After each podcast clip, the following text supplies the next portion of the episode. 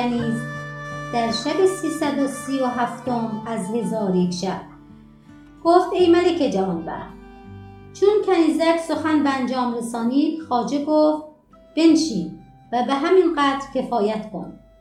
پس از آن خاجه میان کنیزکان اصلاح کرد و خلعتهای فاخر به ایشان بپوشانید و گوهرهای گرانبها به ایشان ببخشید. ایها الخلیفه من در هیچ مکان خوب روتر از آن کنیزکان ندیدم.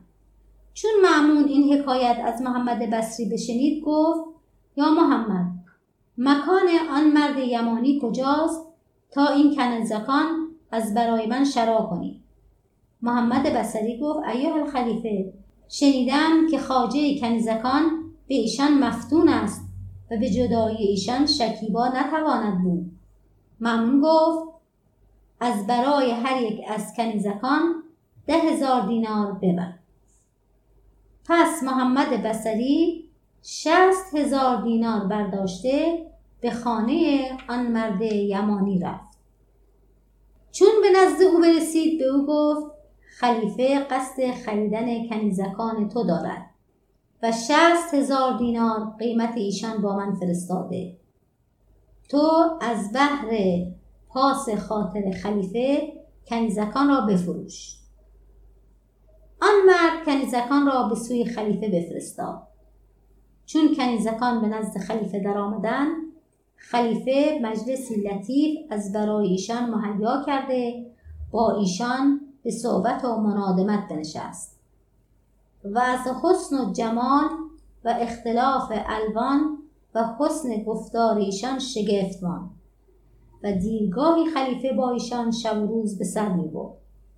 پس از آن خاجه ایشان به جدایی کنیزکان طاقت نیاورده مکتوبی به خلیفه معمون بنوشت و از مهنت جدایی کنیزکان به خلیفه شکایت کرد و در مکتوب این دو بیتی نیز بنوشت در فرقت آن شش سنم سیمین تن شش چیز جدایی برگزیده است از من هوش از سر و رنگ از رخ و نور از دیده صبر از دل و طاقت ز کف و جان از تن. چون مکتوب به خلیفه برسید کنیزکان را جامعه فاخر پوشانده شست هزار دینار به ایشان بداد و ایشان را به نزد خاجه ایشان فرستاد. کنیزکان در نزد خاجه حاضر آمدند. خاجه به ایشان فرهناک گشت و با ایشان به عیش و نوش به سر می برد تا حادم به ایشان بتافت. حکایت بدایگویی ابو نواس. و نیز از جمله حکایت ها این است که خلیفه هارون رشید را شبی از شبها بیخوابی بگرفت و او را فکرت بزرگ روی داد. پس برخواسته در اطراف قصر همی رفت. تا اینکه به قرفه برسید که پرده بر او آویخته بود.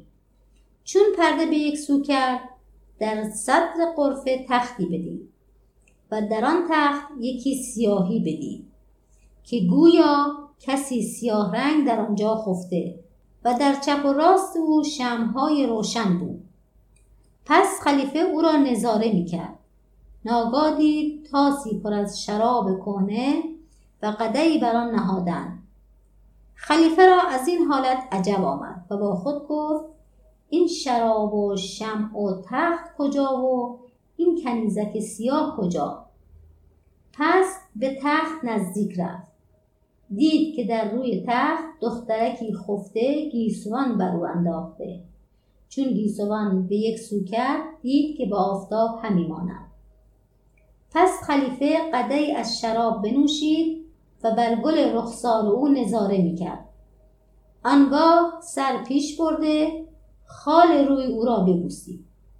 کنیزک در حال از خواب بیدار شد و گفت یا امین الله ما هازل خیر خلیفه گفت مهمانی است که در این وقت شب تو را رسیده باید او را تا هنگام سحر مهمانی کنی کنیزک برخواسته شراب پیش آورد و به باد گساری بنشست و کنیزک عود به دست گرفته تارهای او را محکم کرد و بیست و یک راه بزد.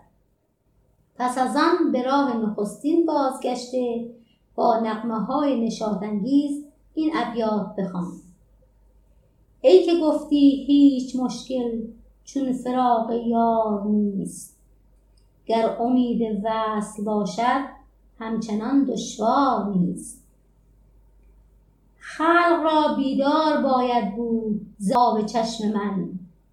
این عجب کان وقت میگریم که کس بیدار نیست. نوک مژگانم به سرخی بر بیاض روی زد.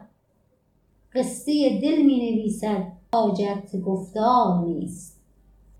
چون کنیزک ابیات به انجام رسانید گفت ایها الخلیفه من مظلوم هستم. چون قصه به دینجا رسید بامداد شد و شهرزاد لب از داستان فرو بست.